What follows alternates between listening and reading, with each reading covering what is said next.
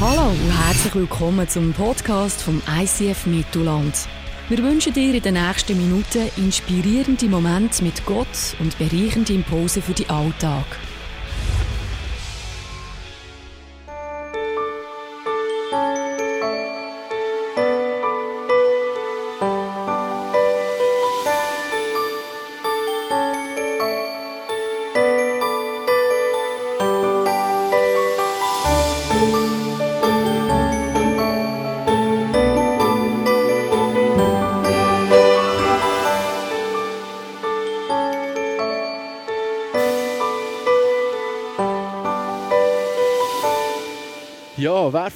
Kennt den Moment, du hast einen guten Kollegen oder eine gute Kollegin und die Person, die redet ständig von jemandem, den du nicht kennst. Und du fragst dich langsam so in deinem Inneren, wer zum Kuckuck ist eigentlich die Person? Hast du das auch schon gehabt, so ein Erlebnis? Und dann gehst du zum Beispiel an ein Event, zum Beispiel Christmas Experience in zwei Wochen. Ich stoße da Tickets kaufen, by the way. Äh, du gehst dort hin, deine Kollegin, dein Kollege kommt auf dich zu im Schlepptau noch eine zweite Person und sagt, hey, schau, das ist jetzt eben die Person, die ich dir die ganze Zeit davon erzählt habe. Da gibt es zwei mögliche Reaktionen.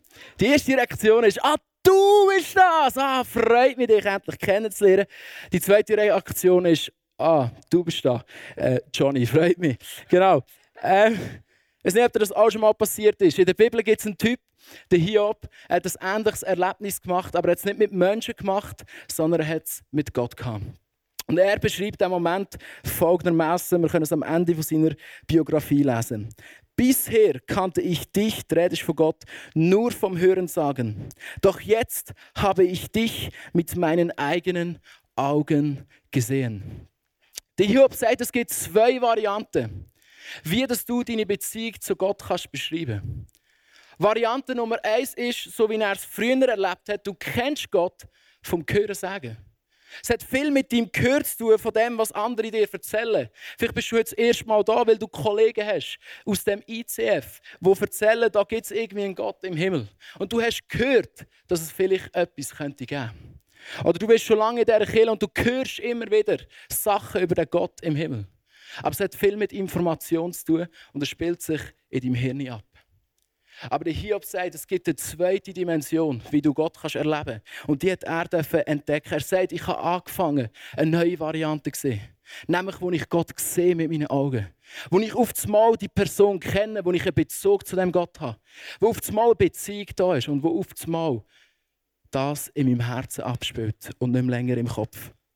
Meine Frage an dich ist, wie würdest du gerne, angenommen es gibt einen Gott, wo Christen daran glauben, falls du heute als Atheist da hockst, wie würdest du gerne deine Beziehung zu dem Gott im Himmel beschreiben? Darf ich mal sehen? Variante 1. Variante 2. 2, 3. Die anderen dürfen sonst mitlesen für Kollegen, wo das relevant sein könnte, falls es für die nicht so relevant ist. Ich persönlich ich persönlich bin an einem Punkt in meinem Leben gekommen, wo ich gesagt habe, Gott, ich möchte nicht mehr länger ein Mensch sein, der dich kennt vom Hören sagen. Sondern ich werde anfangen, ein Mensch sein, der dich kennt, weil er dich mit eigenen Augen hat angefangen zu sehen. Und ich werde dich wirklich mitnehmen in meine äh, Glaubensentwicklung äh, oder Krise, auch gerade aus dem letzten Jahr für die, die mich nicht kennen. Vor etwa gut einem Jahr bin ich äh, reisen auf Kanada und bin dann so an meiner letzten Destination angekommen in Toronto. Dort so ein super Zimmer gehabt und auf einmal kommt die Nachricht, äh, dass mein Papi Bauchweh hat und dass er äh, zum Doktor ist, aber der Doktor nichts herausgefunden hat und sie darum mal ins Spital werden gehen, so ein Routineuntersuchung machen, ein MRI machen, um abzuklären, was das könnte der Grund sein, dass er plötzlich so Bauchweh hat. Es ist dann relativ klar herausgekommen, dass er Krebs im Endstadium hat, Stufe 4, Metastase schon überall. Äh, der Arzt hat meinem Vater in die Augen geschaut und gesagt, Herr Eschmann, gehen Sie heim, geniessen Sie noch jeden Tag, den Sie haben. Ich kann Ihnen nicht sagen, wie viel das es noch werden sein. Und so hat mich in Kanada die Nachricht erreicht, dass mein Papi, wenn Gott nicht das Wunder tut, mit größter Wahrscheinlichkeit im nächsten Jahr wird sterben. Und in so einem Moment, ob du es glaubst oder nicht, das macht etwas mit dem Glauben. In dem Moment kannst du noch so lange mit Gott unterwegs sein, du kannst noch so viel im Youth Planet Preach stehen, du kannst noch so ein 13-Jähriger werden, der gross wird, da Verantwortung übernimmt. In dem Moment bist du plötzlich wieder mega klein. Und du musst wieder neu herausfinden, hey, warum glaube ich, was ich glaube? Und was glaube ich überhaupt, was ich glaube? Und ich werde dich ein mitnehmen auf meine Reise und ich hoffe, es ist vielleicht auch ein Teil von deiner Reise oder vielleicht von Leuten, die du kennst aus deinem Umfeld. Ähm, weil in dem Moment, und es ja auch in Beziehungen, äh, wo wir untereinander Menschen haben, wenn du, angenommen, du wärst ein Teufel, und dein Auftrag ist es, Beziehung zwischen Menschen zu zerstören. Ist meine Frage, wie würdest du das machen? Die einfachste Art ist, indem du Lügen anfängst zu verbreiten. Weil an dem Moment, wo du anfängst lügen über eine Person, glauben, kommt was in dein Leben? Missvertrauen. Und an dem Punkt, wo du einer Person nicht mehr kannst vertrauen wird wahrscheinlich eure Beziehung auch nicht mehr so cool sein, um, um zusammen unterwegs zu sein. Und der Paulus beschreibt den Prozess im Römer 1,25, dass das etwas Normales ist.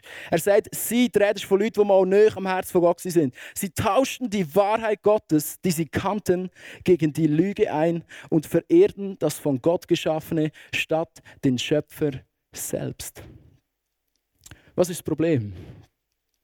Verstehst du, so wie du andere Menschen siehst, bestimmt, ob und wie du mit ihnen unterwegs bist. Das ist ein kleines Beispiel. Wenn du das Gefühl hast, hey, der Johnny Eschmann, das scheint mir noch ein sympathischer Typ, mit dem würde ich gerne mal ein Bier an der Bar trinken. Dann werden wir größtwahrscheinlich mal zusammen ein Bier an der Bar trinken. Hoffentlich nicht alle zusammen, sonst bin ich in der Kanüle voll und habe am Abend noch ein bisschen Mühe mit Preachen. Aber wenn du denkst, nein, der Johnny der kommt mir ein bisschen komisch, suspekt über, mit dem, was ich nichts zu tun habe, dann ist auch die Chance gross, dass wir nicht viel werden zusammen zu tun haben. Und mit Gott ist es genau gleich, Freunde. Weil es so, wie du Gott siehst, bestimmt, ob und wie dass du mit ihm unterwegs bist. Ich sage es gerne nochmal. So wie du Gott siehst, bestimmt, ob und wie du mit ihm unterwegs bist. Und ich habe im letzten Jahr, speziell, wo dann mein Vater auch im Januar gestorben ist äh, und alles über mich eingebrochen ist, ich gemerkt, ich muss nochmal neu herausfinden, wie dass ich Gott sehe. Weil so wie ich Gott sehe, bestimmt, ob und wie dass ich mit ihm den Weg wird weitergehen Jesus hat es mal anders gebracht. Er hat ein Bild gebracht von einem Baum und er hat gesagt, ein guter Baum wird immer gute Früchte hervorbringen. Aber ein schlechter Baum bringt automatisch schlechte Frucht. Und was du siehst an dem Bild von dem Baum ist, dass das, was unter der Oberfläche ist, die Wurzeln, die sind fast so groß wie das, was oben an der Oberfläche ist. Und ich gemerkt über nicht nur jetzt das, was mit meinem Vater passiert ist, aber auf die vergangenen Jahre haben sich so Sachen angefangen in meinem Leben verwurzeln, die angefangen haben, ungesunde Frucht in meinem Leben zu produzieren. Und vielleicht bist du heute da und dir geht es genau gleich. Ich werde mit dir vier Lügen anschauen, wo, wo ich glaube, sich immer wieder versuchen einzunisten für die Wurzeln in unserem Leben. Und letztendlich aber auch anschauen, was ist denn die Wort, wo wir anfangen erkennen in dem In und wie werden wir frei. Es ist nicht alles auf meinem Mist gewachsen. Ich habe mich da sehr inspirieren von weisen Männern, die ihr Leben mit Gott schon ein bisschen länger leben. Da heisst die erste Lüge in deinem Leben, wo wir häufig anfangen, dass sie unser Herz einnehmen darf, ist, Gott hat dein Leben nicht im Griff. Also musst es du im Griff haben. Zweite Lüge. Gott hat dich nicht gern. Also müssen in dem Fall andere dich gern haben. Oder die dritte Lüge, Gott gibt dir nicht, was du brauchst. Also musst du dir selber holen. Vierte Lüge, Gott ist nicht zufrieden mit dir, also musst du dich ein beweisen. So wie du Gott siehst, bestimmt, ob und wie du mit ihm unterwegs bist. Und könnte es sein, dass irgendwo in unserem Leben sich eine Lüge vielleicht eingenistet hat. Vielleicht gerade, weil du von Gott enttäuscht worden bist. Oder in einer zwischenmenschlichen Beziehung. Weißt du, kannst überall, wo ich jetzt Gott gesagt habe, kannst einfach den Namen von deinem besten Kollegen, von deiner Frau, von deinem Mann einsetzen. Es funktioniert genau gleich. Weil wenn du das Gefühl hast, dass dein Mann dir nicht mehr geben kann, was du brauchst, dann gehst du zu einem anderen Mann holen, was du das Gefühl hast, du brauchst. Ist ganz einfach. So wie wir Beziehung untereinander leben, leben wir sie häufig auch mit Gott. Meine Frage an dich ist, welche Lüge hat sich bei dir einnisten und zu was hat es geführt? Damit du das ein bisschen kannst, möchte ich einen interaktiven Teil jetzt machen. Und zwar, ich habe bewusst nicht die Facts, die ich dir jetzt werde bringen, auf die Leinwand mitgebracht, sondern ich sage sie einfach, wenn es dir mega wichtig ist, die im Nachhinein noch zu sagen, kannst du auf mich zukommen, dir gerne mein Message-Skript schicken. So soll es ja dann doch nicht sein. Einfach so für die stetigen, gewissenhaften Leute, die gerne noch die Message fünfmal durchgehen. Ähm, ich werde es so machen. Das ist nicht schlecht, das ist positiv. Ich werde hier Facts vorlesen. Und wenn du das Gefühl hast, ah, wieso hat er das jetzt gesagt? ah, Mist, da bin ich. Dann darfst du schuldig rufen. Jetzt ist ja das vielleicht ein bisschen peinlich, weil es hat noch Leute neben dir und die denken, oh mein Gott, was bist du für ein Mensch, oder? Darum machen wir es noch so. Wenn dir jemand in den Sinn kommt und du merkst, ah, das ist genau der. Hey, du redest von meinem Mann, von meiner Frau. Hey, Johnny, preach it somebody. Dann kannst du sagen, schuldig. Das heisst, wir werden alle nicht wissen, ob du es auf dich oder jemand anders hast können beziehen. Okay? Also, sind wir bereit für den interaktiven Teil? Ich tue mal die Lüge erklären und dann so ein bisschen Merkmal bringen. Und wenn du das Gefühl hast, nee, das kenne ich jemand oder vielleicht sogar mich, schuldig. Okay? Gut, ihr schafft das. Erste Lüge, Gott hat dein Leben nicht im Griff, also musst es du im Griff haben. Lass uns mal ein bisschen genauer hinschauen. Der Albtraum, den solche Leute haben, ist Kontrollverlust.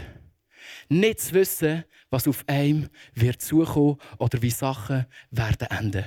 Schuldig. In ihrem Herzen haben sie häufig viel Sorge und Angst.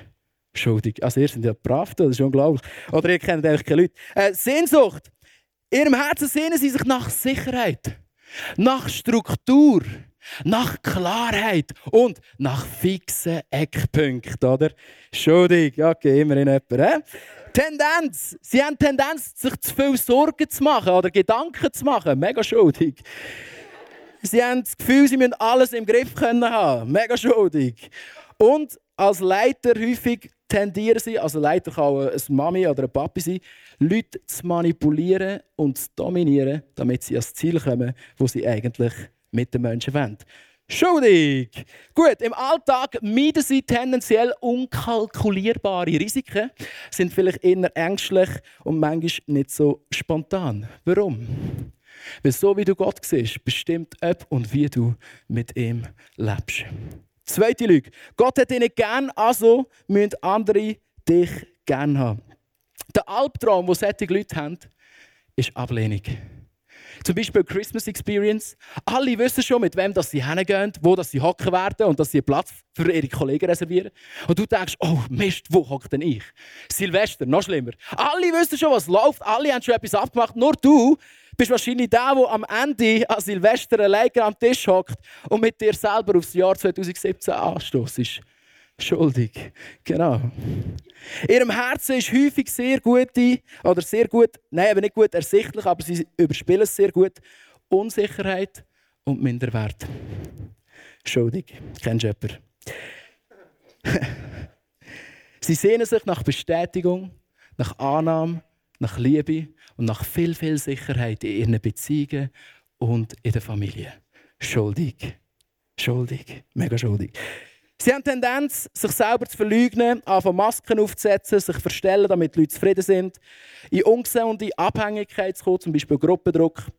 Und im Alltag können so Leute häufig nicht gut Nein sagen. Und sie sind auch selten sehr gut in Kritik annehmen. Schuldig, come on, ein paar Ehrliche. Warum ist das so? Weil so wie du Gott siehst, bestimmt ob und wie du mit ihm lebst.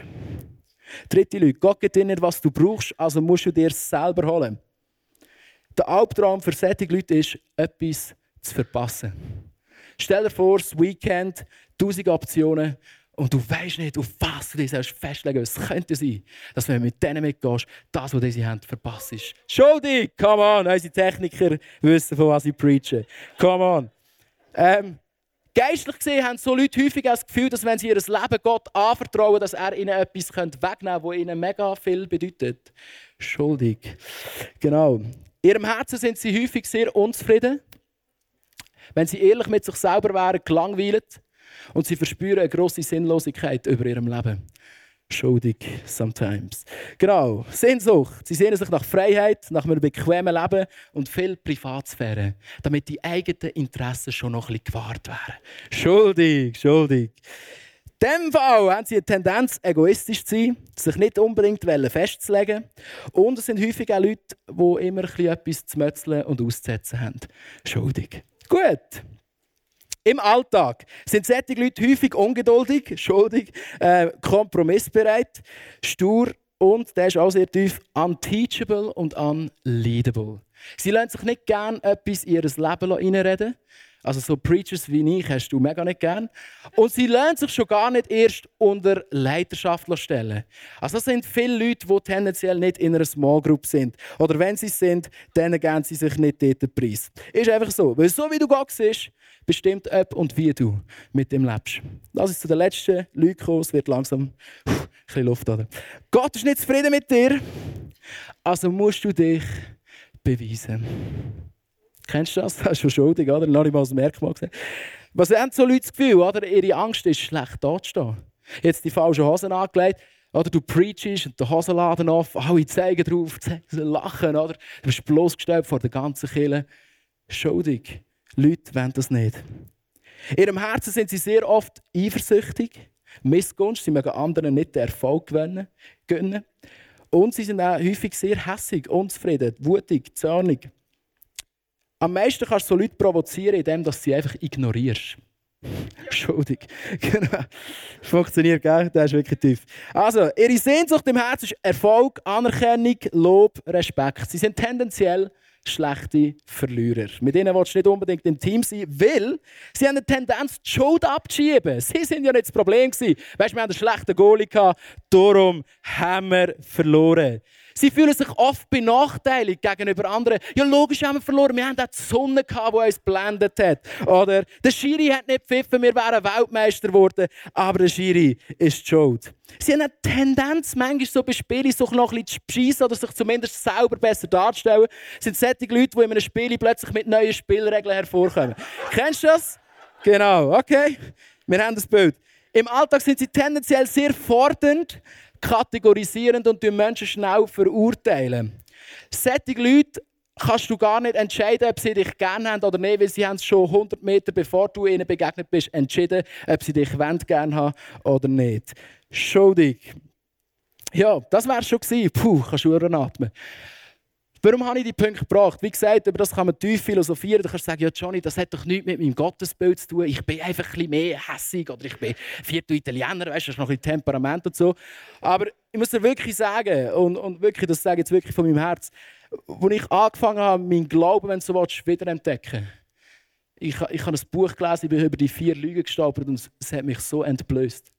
Ich habe gemerkt, shit, ich weiß nicht, wie du aufgewachsen bist, für alle Frommen unter uns. Ich habe so gehört oder gelehrt bekommen, es gibt die Gläubigen und es gibt die Ungläubigen. Das ist so ein Bullshit. Und weißt du was? Wir sind alle ungläubig. Immer wieder aufs Neue. Und darum sagt Jesus, bevor er seinen Dienst anfängt, Metanoia, ihr müsst immer wieder umkehren. Ihr müsst immer wieder neu glauben. Ihr müsst immer wieder neu erkennen, wer ich wirklich bin. Weil guess what, wenn ihr es nicht macht, dann wird sich eine Lüge in eurem Leben anfangen verwurzeln. Und es wird zu Früchten führen, zu einem Lifestyle führen, der nicht gesund ist für dich und auch nicht für deine Mitmenschen und schon gar nicht für die Beziehung mit Gott. Meine Frage an dich ist, wo in deinem Leben bestimmt möglicherweise eine von diesen Lügen dein Leben? Und die Frage ist, wenn uns so eine Lüge bestimmt, wie kommen wir denn los von ihr? Und Jesus hat gesagt, ich bin gekommen, um Menschen, die gefangen sind, und eine Lüge kann dich gefangen machen. Ich glaube an das. Ich bin gekommen, um Leute frei zu machen. Also, wie werden wir wirklich frei von der Lüge?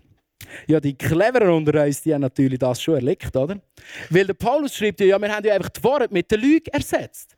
Also machen wir einfach das Umgekehrte, können wir wieder anfangen, oder? Trick, oder? Wenn du einen Schritt übergegangen bist, gehst du einfach den Schritt wieder an, bist wieder da. So gut. Also, wie sieht das praktisch aus? Wie können wir die Lüge, die wir angefangen haben, glauben vom Teufel, wieder mit Worten ersetzen. Drei praktische Schritte. Erstens, du musst die Worte anlassen. Du musst die Worte wieder dich daran erinnern, was eben wahr ist. Weil wenn du an die Leute glaubst, dann weißt du nicht, was wahr ist. Zweitens, du musst anfangen, die Worte ausleben. Wir kommen nachher noch darauf zurück, was das bedeutet. Und mit ausleben meine ich, die Worte anwenden. Weißt du, es bringt dir nichts, wenn ich auf Weihnachten dir ein Auto schenke und du das Auto nachher vor deinem Haus stehen aber nie damit rumfährst. Und mit dem Glauben ist es genau gleich. Wenn Gott sagt, ich bin, wie wir, nachher, wir werden nachher noch schauen, wie Gott ist. Ähm, aber wenn Gott sagt, ich bin so, und du nicht nach dem lebst, dass er so ist, ja, dann wirst du nie erleben, dass er so ist. Punkt. Und dein Auto wird vor der Haustür stehen und ist nutzlos. Und drittens, und das verspreche ich dir, und darum kannst du gut mitschreiben, weil wenn du das jetzt wirst machen, wenn du wirst anfangen erkennen, wie Gott ist und sagst, ich fange an, mutig nach dem laufen, wie wir es gesungen haben. Ich sehe dich zwar nicht, aber ich laufe in dem. Dann wirst du zurückschauen und du wirst die Worte anschauen. Und du wirst können sagen, dort habe ich die Worte erlebt, dort habe ich Gott erlebt, dort habe ich Gott erlebt. Wow, diese Person hat Gott auch so erlebt, die hat sie so erlebt. Und überall wirst du plötzlich sehen, wie Wort um Wort vorkommt, dass Gott eben so ist, wie er uns verspricht, dass er ist. Lass uns anfangen bei Punkt 1 die Worte anhören. Römer 10, 17 heißt, wie wir gesehen haben, setzt der Glaube das Hören der Botschaft von Christus voraus. Der Luther schreibt, Glaube kommt vom Hören von der Botschaft von Gott. Es ist wie im Geschichtsunterricht. Du bist in den Geschichtsunterricht gegangen, bist abgehackt. Der Lehrer hat gesagt, der Zweite Weltkrieg ist von 1939 bis 1945. Du hast es geglaubt. Du hast es gehört, du hast es angefangen zu glauben. Hat vielleicht dein Leben nicht mega beeinflusst, dass es denkst, aber so hat es funktioniert. Und die Bibel sagt, es ist mit Gott genau gleich. Es fährt vielleicht im Kopf an, aber es rutscht dein Herz ab, wenn du anfängst, danach zu leben. Meine Frage an dich ist, wo in deinem Leben hast du Berührungspunkte mit dem Wort von Gott? Weil ein Glaube von dir kommt, dann ist die Frage, wo begegnest du dem Wort von Gott? Jetzt, all die Cleverer unter uns kommen wahrscheinlich darauf, ja, das Wort von Gott könnte ja im Wort von Gott begegnen. Was Trick, oder? Vielleicht musst du das Buch anfangen lesen. Nicht, weil du das musst, weil Gott das von dir erwartet oder das ICF von dir erwartet oder ein Kollege von dir erwartet, sondern weil du das Wort bitte nötig hast. Und du fängst an, in der Bibel zu lesen, aus einer Sehnsucht raus, nicht aus einer Religion raus. Vielleicht sagst du, heute ist die erste und letzte Celebration. Also nein, du hast sie nicht verpasst. Aber du sagst, es ist die erste Celebration und ab jetzt komme ich jeden Sonntag. Ich verpasse keinen Sonntag mehr. Ich ziehe mir das jede Woche wieder rein, die Verkündigung vom Wort Gottes, weil ich brauche es. Ich weiß nicht, was an deinem Arbeitsplatz geredet wird. Ich arbeite grundsätzlich nicht mit anderen, darum kann ich vielleicht nicht mega darüber reden. Aber ich glaube, an deinem Arbeitsplatz wird am Montag Morgen nicht über Jesus geredet. Korrigiere mich, wenn es so ist. Wir brauchen einen Ort, wo wir immer wieder hören, wer Gott ist und was er tut. Vielleicht gehst du durch meine Small Group. Ich weiß nicht, wie du deine Small Group führst, aber ich führe meine Small Group so, dass ich sage, hey Jungs, was habt ihr in den letzten zwei Wochen mit Gott erlebt? Alles andere interessiert mich ehrlich gesagt erst am Schluss beim Feierabendbier. Aber ich will sehen, was Gott tut. Und nicht, weil ich euch kontrollieren will, sektenmässig. Sondern ich will einfach Teil sein von eurem Leben. Ich will spüren, wo sind ihr dran im Glauben? Wo bin ich dran? Und dann stärken wir uns gegenseitig. Vielleicht ist das dein Punkt, den du heute mitnehmen musst. Das Zweite, die Worte ausleben. Ich habe es schon gesagt. Das Bild mitgebracht vom Sprungbrett. Ich weiß nicht, ob du dich noch erinnern wenn du das erste Mal als kleiner Pfödi vom 3 Meter gekumpelt bist. Wir reden nicht vom 1 Meter, das ist ja keine Challenge. Ähm, aber wo du vom 3 Meter gestanden bist, glaube ich zumindest, für den einen oder anderen von uns, oder sonst nimmst du einfach 5 Meter, einfach dort, wo so ein bisschen deine Risikogrenze ist. Und du das erste Mal runtergeschaut hast, hast du so gedacht, wow, das ist schon noch hoch haben ja im Fall viel gehört darüber, dass man runterkommt und es macht nichts und das Wasser bringt einem auch nicht um. Ja, das nützt dir dann nichts, oder? Weil wenn du dann da stehst, dann hast du alles vergessen, was du jemals gehört hast. Das Einzige, was dich jetzt wird weiterbringen wird, ist, wenn du einen Schritt im Glauben machst. Und meine Frage ist, wo in deinem Leben hast du vielleicht schon viel gehört über Gott, aber wenig danach gelebt? Und ich werde vier Punkte anschauen, wie ich glaube, dass die Bibel beschreibt, dass Gott ist und anschauen, was es für dein Leben bedeuten könnte. Die Bibel sagt nämlich, dass Gott, sie fangen alle mit G an, du kannst sie dir besser merken, Gott ist gross. Und wenn Gott gross ist, bedeutet das, dass du niemand mehr brauchst zu fürchten. Ich möchte dich fragen, wo in deinem Leben machst du dir momentan Sorgen? Das ist auch Angst, verstehst du? Hast du gewusst, dass Gott gesagt hat, ich habe euch keinen Geist von der Furcht gegeben? Hast du gewusst, dass in der Bibel steht 365 Mal, hab keine Angst, weil ich, dein Gott, bin mit dir, egal wohin du gehst. Ich habe gerade vergessen, wie viele Tage wir im Jahr haben, aber ich glaube, es sind etwa gleich viel. Lebst du danach oder ist es nur Gehören? Ich werde dich fragen, was würdest du tun oder nicht mehr tun, wenn Angst keine Stimme hat in deinem Leben? Vielleicht ist das dein nächster Schritt. Zweite Wort über Gott. Gott ist gewaltig. Darum brauchst du niemanden, um dich zu bestätigen. Gewaltig bedeutet nicht gewalttätig, das ist mega wichtig, ähm, sondern gewaltig bedeutet einfach boom, das sprengt deine Vorstellung. Ein Beispiel, der Jesaja schreibt in der Bibel, wo er in den Himmel aufgegüchselt sieht er so einen Zipfel vom Mantel von Gott. Und der Zipfel hat ihn hinten rausgepasst. Es war so mächtig, es hat ihn einfach, wow, umgehauen. Das Beste was er je gesehen hat. Jetzt auch hier wieder clever, oder? Wenn schon der Mantel so ein Zipfeli, ein, ein Prophet, weißt du, ein Mann Gottes umhält, wie viel mehr der Rest vom Ganzen. Und verstehst du, der Gott, der so gewaltig ist, wie der Jesaja beschreibt, der Gott sagt über dir, du bist meine geliebte Tochter, du bist mein geliebter Sohn. Wenn ich ein Ja habe zu dir, dann kann niemand ein Nein haben zu dir. Und wenn jemand ein Nein hat zu dir, dann soll es nicht zählen. Und ich werde das illustrieren, weil wir Menschen funktionieren einfach manchmal so besser, dass wir es nicht besser merken können. Verstehst du, wie sieht das konkret aus? In der Bibel heißt das Wort, äh, im Englischen heißt glorious oder eben gewichtig, dass Gott dir Gewicht gibt. Du kannst dir das vorstellen, es ist wie beim Gigampfen oder bei so einer Waage, oder? Dein Chef kommt, warte, wir müssen umdrehen, oder? das ist ein bisschen böse. Ähm, und der Chef kommt und sagt, hey Johnny, also der Film macht das bei mir nicht, aber jetzt dein Chef, oder? Hey Johnny, deine Performance vom letzten Monat ist wieder mega scheiße, hey, die Zahlen stimmen überhaupt nicht, bring mal ein bisschen mehr, schaff mal ein bisschen mehr. Dann kommt Gott und gibt im Leben Gewicht, genau. Die Leute in den Schuhen am Arbeitsplatz, sie tuschen hinter deinem Rücken über dich, wer du auch bist oder eben nicht bist und was du für ein Unmöglicher bist. Und dann gehst du zu Gott in die stille Zeit und Gott sagt dir, wie du bist, wie er dich sieht. Und er gibt im Leben Gewicht. Genau, aufpassen auf den Kopf. 144, falls daneben geht. Genau. Ihr habt das Bild, was passiert. Okay? Meine Frage an dich. Wo in deinem Leben fürchtest du dich vor der Meinung von einer anderen Person? Vielleicht ist es dein Chef, vielleicht ist es deine Frau, vielleicht ist es dein Mann. Welche Stimme ist dir extrem wichtig, dass du sie hast in deinem Leben? Überleg dir das mal. Und auch hier die Frage, was wirst du tun oder vielleicht eben nicht mehr tun, wenn diese Stimme zum Schweigen kommt in deinem Leben. Dritte Wort. Gott ist gut, darum brauche ich nichts und niemand, der mich muss befriedigen muss. Ich glaube, das ist gerade für uns Männer eine extreme Herausforderung, weil wir vielleicht noch mehr auf dieser fleischlichen Ebene leben. Aber es ist auch für die Frauen wichtig. Wo in deinem Leben suchst du ständig den nächsten Kick. Egal was. Kann sexuell sein, kann emotional sein, das spielt gar keine Rolle. Wo in deinem Leben suchst du immer wieder den nächsten Kick? Ich weiß nicht, wie es dir geht, aber bei mir, ich merke immer, wie die Freude so kurz ist, so vergänglich ist. Und nachdem sie wieder weg ist, brauche ich schon wieder etwas Neues, das mich wieder mehr füllt, weil das Letzte hat mir ja nicht mehr gelenkt. Das ist ein brutaler Stress. Ich weiß nicht, wie du es hast, aber ich, für mich ist das Stress. Meine Frage an dich ist, was wirst du tun oder vielleicht nicht mehr tun, wenn dein Herz, deine Seele gefüllt ist?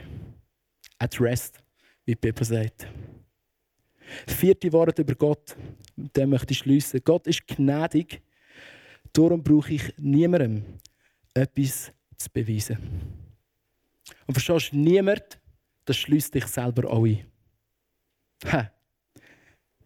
Wo in deinem Leben beweisest du dir selber etwas? Oder anderen Menschen?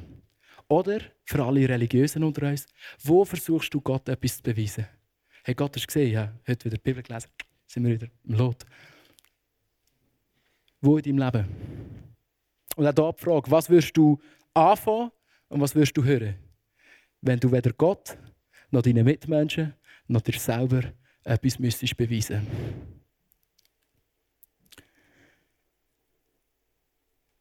Schaut, die Worte über Gott die stehen in der Bibel. Dazu brauchen wir Glauben, dass wir glauben können, dass sie wahr sind. Wir müssen anfangen danach leben. Und genau auf das fordert eigentlich Hebräer 11 uns aus. Damit der Glaube ein Geschenk in deinem Leben kann werden kann, musst du anfangen laufen.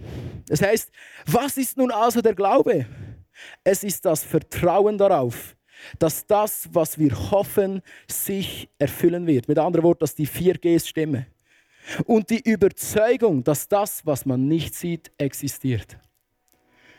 Schau, ich in dieser Krisenzeit, ich habe sehr viel philosophiert, sehr viele Fragen gehabt. An dieser Stelle, Moni, und viel merci vielmals für all die Zeit, die ihr euch genommen habt. Das ist für mich nicht selbstverständlich. Äh, wir haben stundenlang bis in alle Nacht immer wieder geredet. Manchmal habe ich wirres Zeug gestossen und es hat keinen Sinn gemacht. Manchmal hat es Sinn gemacht. Ihr seid einfach da gewesen. Merci vielmals. Aber verstehst du, ich bin an einen Typ gelaufen und ich habe einfach eben, ja, ich habe meinen Papi verloren, ich habe es nicht verstanden. Ich habe Jesus gesagt, hey, ich habe die Bibel lesen, du bist durch jeden Schmerz durchgegangen, aber dein Vater ist nicht an Krebs gestorben, also stimmt das nicht, es hat etwas gemacht mit meinem Glauben. Und dann ist ein Typ zu mir gekommen und hat gesagt, Look, Johnny, du kannst philosophische Fragen stellen, aber dann musst du auch mit philosophischen Antworten leben können Und ich habe gemerkt, der Glaube ist nicht eine Philosophie, Freunde. Der Glaube ist erlebbar. Es ist das, was der Hiob hat merken in seinem Leben. Er hat einen Schritt gemacht und hat anfangen sehen, dass Gott trotz all dieser Miserie, die er durch ist, genauso wie ich, dass Gott eben der ist, wo er sagt, dass er ist. Und ich habe gesagt, hey, ich habe einen Schritt im Glauben gemacht und ich durfte anfangen erleben, dass es wirklich so ist. Ich habe Gott mit meinen eigenen Augen gesehen. Und so werde ich dich herausfordern, heute an dem Morgen, bist du parat, vom Hören wegzukommen und anfangen laufen in dem, was du gehört hast. Anfangen leben, das, was du gehört hast. Und dann mache ich dir ein Versprechen. Dann wirst du Kronen in deinem Leben erleben. Wir haben zwei Teams in unserer Jugendarbeit im Youth Planet. Der ihre Family hat eine Tradition eingeführt bei sich. Die haben gesagt, wenn immer Gott ein Wunder tut, wenn immer Gott uns in unserer Familie irgendjemandem begegnet, wir stellen in unserem Garten eine Krone auf. Und weißt du, das ist cool, ich bin bei ihnen, die der Garten ist voll mit Kronen. Und schau, das ist etwas, was du und ich so mega fest brauchen. Und auch all uns Männer vielleicht, vielleicht müssen wir auch anfangen, ein Tagebuch zu schreiben. Ja, das müssen anfangen. Du verstehst, Johnny ist nicht dumm, aber er ist vergesslich. Das Volk Israel war nicht dumm, aber es war vergesslich. Und sie haben immer wieder einen Altar müssen aufrichten, eine Krone müssen aufrichten in ihrem Leben, damit jedes Mal, wenn sie wieder voll bedeckt durchgelaufen sind in ihrer Krise, die Krone gesehen haben, den Altar gesehen haben und gesagt haben, Gott ist gross, wir haben es erlebt. Hey, Gott ist gnädig, wir haben es erlebt, wir haben es nicht verdient, aber er ist der der uns verschont hat beim Passafest. Hey, hey, Gott ist gewaltig, er ist der, der uns zugesprochen hat, dass er uns in ein verheißtes Land zuspricht. Und was Gott verspricht, das haltet er. Hey, mal Freunde, lass uns dranbleiben. Ich werde schließen mit einer persönlichen Geschichte, was das Ganze mit mir zu tun hat. Vor zwei Jahren der Phil zu mir gekommen, unser Pastor, und hat gesagt: Hey, Johnny, wir haben ein Problem mit der Teenagerarbeit im 180, wir haben keine Leiter mehr. Willst du das übernehmen? Und ich gesagt: Ja, Phil, das mache ich, keine Frage, unbedingt. Ich habe das gemacht und es hat floriert, es ist grösser geworden, Leiter sind dazugekommen. Und obwohl es 180 floriert hat, habe ich gemerkt in meinem Herz, es ist immer wie Lehrer geworden. Und dann ist mein Papi in diesem Jahr gestorben, im Januar. Und, und ich bin wirklich in die grösste Glaubenskrise von meinem Leben gefallen. Ich weiß noch, ich bin an die ICF-Conference gegangen, ich war so leer. So leer. Und da ist ein Pastor auf mich zugekommen und hat gesagt, hey Johnny, äh, der eine Preacher an dieser Session, der wird etwas für dich haben. Ich habe den Eindruck, du musst etwas von ihm bekommen. Und so bin ich zu diesem Preacher gegangen. Hat gesagt, hey you, you have something for me. Dann hat er gesagt, ja, yeah, I can pray for you. Dann hat er für mich gebetet. Ich gesagt, das Gefühl gehabt, nein, das, das stimmt noch nicht. Ich sage, you have something for me. Und dann schaut er mich zuerst ein bisschen schräg an und dann sagt er, ja voll. Gib mir einen Link von seiner Message, die er hat. Und er sagt, schau, da kannst du gratis meine Message abladen, kannst sie hören. Weißt du, um was es gegangen? Dass du nicht mehr länger Entscheidungen aus Angst heraus sondern im Glauben. Und als ich die Message las, ist etwas passiert. Es ist wie Schuppen von meinen Augen gefallen. Und Gott hat mir gesagt, schau, Johnny, vor zwei Jahren, wo du am viel Ja gesagt hast, Du hast nicht Ja gesagt, weil du ein Ja gehabt hast, sondern eigentlich zu tief in deinem Herz hast du Angst gehabt, was dir viel würde sagen, wenn du Nein sagst. Und verstehst du die Lüge? Versteh mich richtig. Die Teenager die haben mir nicht das Leben geraubt. Ich habe es geliebt, mit ihnen unterwegs zu sein. Ich habe jeden Funday Sunday geliebt. Ich liebe es heute noch, wenn sie hier im Worship sind. Ich feiere die Teens. Aber ich glaube, dass Gott eine Generation ready macht, wo Gott erlebt wie noch nie zuvor. Aber verstehst du, die Entscheidung, die hat mir das Leben so völlig geraubt. Und viele hat nichts dafür können, die Teens haben nichts dafür können. Der Einzige, der etwas dafür können, bin ich. Weil ich es zugelassen dass eine Lüge in mein Leben kam und gesagt hat, du musst dir viel beweisen. Weißt Gott ist nicht gut, du musst, du musst noch bisschen mehr machen. Und wenn du viel sieht, dass du auch noch das 180 kannst leiten hey, dann ist er proud of you, verstehst du? Und ich habe mich an die Wand gefahren in den letzten Jahr, zwei Jahren, Freunde.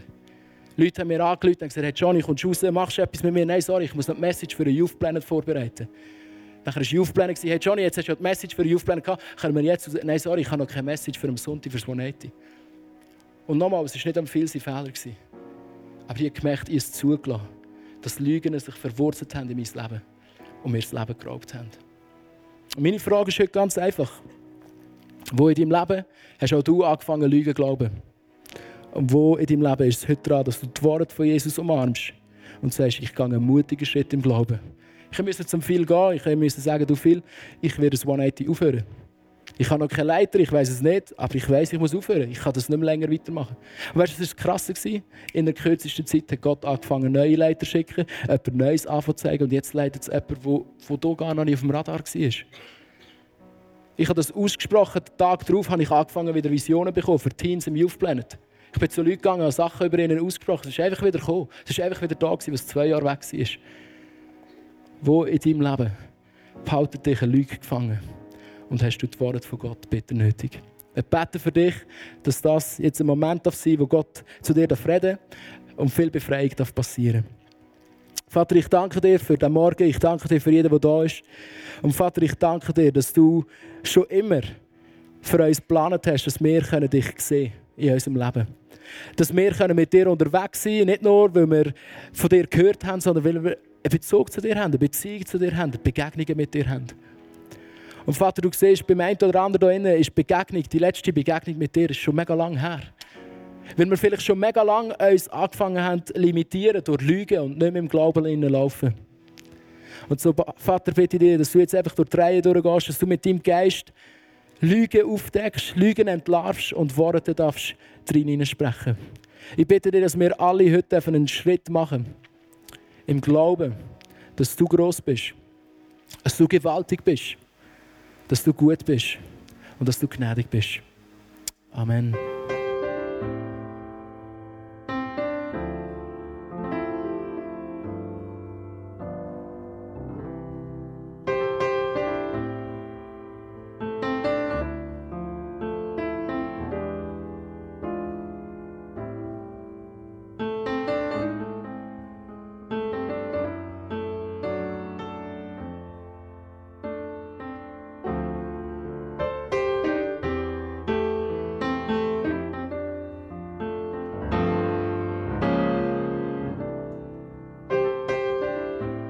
Dich das Podcast angesprochen, bewegt oder hast Fragen? Wir freuen uns auf deine Geschichte. Schreib uns auf info at icf-mittelland.ch. Weitere Informationen findest du auf icf-mittelland.ch. Dazu hast du die Möglichkeit, eine von unseren begeisternden Celebrations live zu erleben.